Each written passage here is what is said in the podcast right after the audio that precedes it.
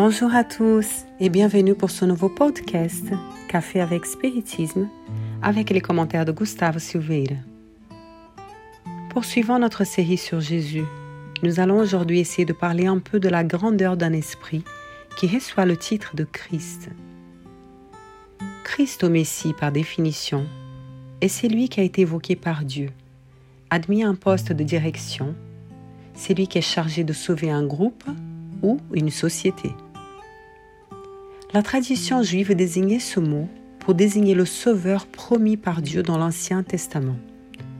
Et la tradition chrétienne associait cette référence à notre Jésus de Nazareth. Eh bien, mais n'y aurait-il pas qu'un seul Christ ?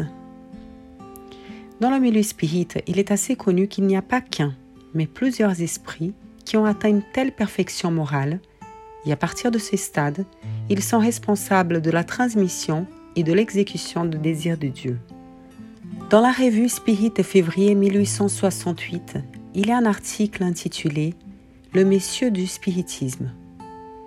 Pour information, si vous voulez lire l'intégralité de cet article, lisez aussi l'explication de Kardec du mois de mars, sans laquelle il est assez difficile de comprendre les messages qui y sont contenus. Pour en revenir à notre article, nous y trouverons quatre messages, dont le dernier est de Lacordaire. Dans ce dernier, Lacordaire définira dès le début qui sont les Christ.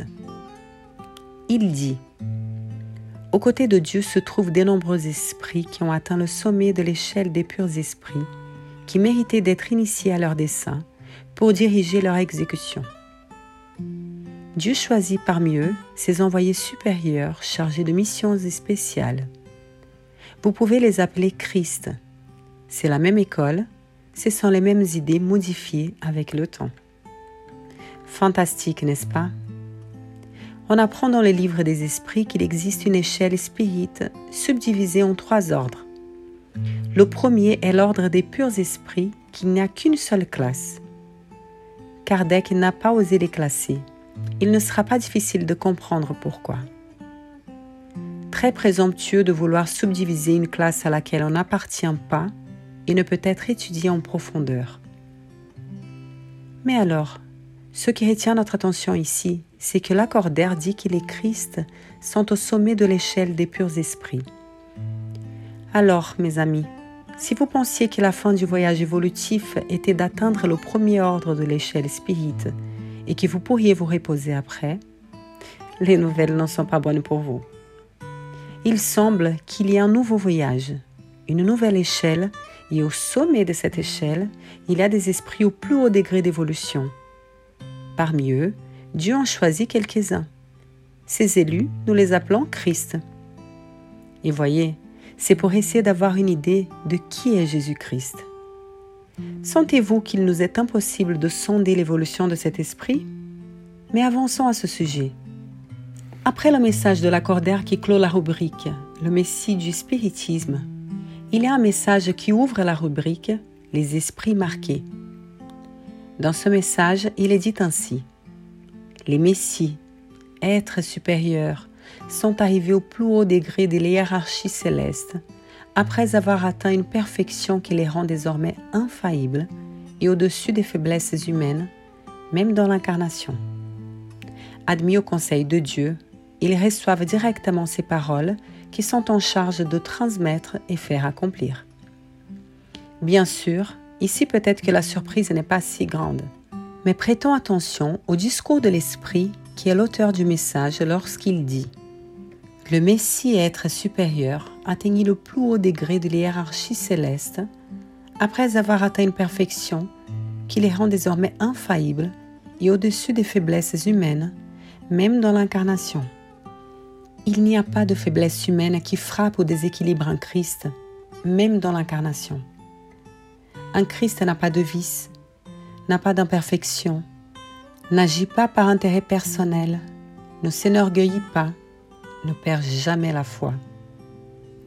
Jésus n'a pas menti lorsqu'il a dit « Ma nourriture est de faire la volonté de celui qui m'a envoyé. » Ce qui meut l'esprit d'un Christ, c'est de faire la volonté de Dieu qui est toujours parfaite. Maintenant, arrêtez-vous une minute, respirez profondément. Réfléchissez à tout ce que nous venons de dire et essayez de ressentir quelque chose. C'est cet esprit qui nous conduit dans l'évolution. C'est cet esprit qui est descendu sur terre et est venu nous enseigner, nous chercher, nous donner la voie à suivre, et il est venu à nous. Comme le dit Jean, et le Verbe s'est fait chair et a habité parmi nous. Mais non seulement il est venu et a exemplifié, mais c'est aussi à lui qu'on nous a confié les temps les plus anciens. Et peut-être que de cette façon, il est plus facile de remarquer certaines choses. Il n'y a absolument rien qui puisse nous arriver, qu'il ne puisse nous aider à résoudre. Il n'y a rien que nous traversons, qu'il ne soit déjà passé de dizaines et de dizaines de milliers de fois. Comme on dit, dans cette école où nous sommes en primaire, Jésus est déjà docteur. Alors quand les esprits nous disent « Ayez confiance en Jésus », ce n'est pas en vain. C'est qu'il est vraiment digne de toute notre confiance, de tout notre espoir. Tout ce qu'il a dit et illustré est la vérité la plus pure à laquelle nous puissions avoir accès. Il a su adapter la langue, il a su adapter les symboles, il a su livrer de manière à ce que nous puissions comprendre de manière profonde ce qu'il voulait dire. Il est responsable de nous conduire à Dieu. Et si je m'arrête pour y penser, je suis sûre qu'il le peut. C'est une question de temps et c'est entre nos mains. Dans le prochain épisode, nous parlerons un peu de Jésus en tant que modèle pour nous tous. Restez avec Dieu et jusqu'au prochain épisode de Café avec Spiritisme.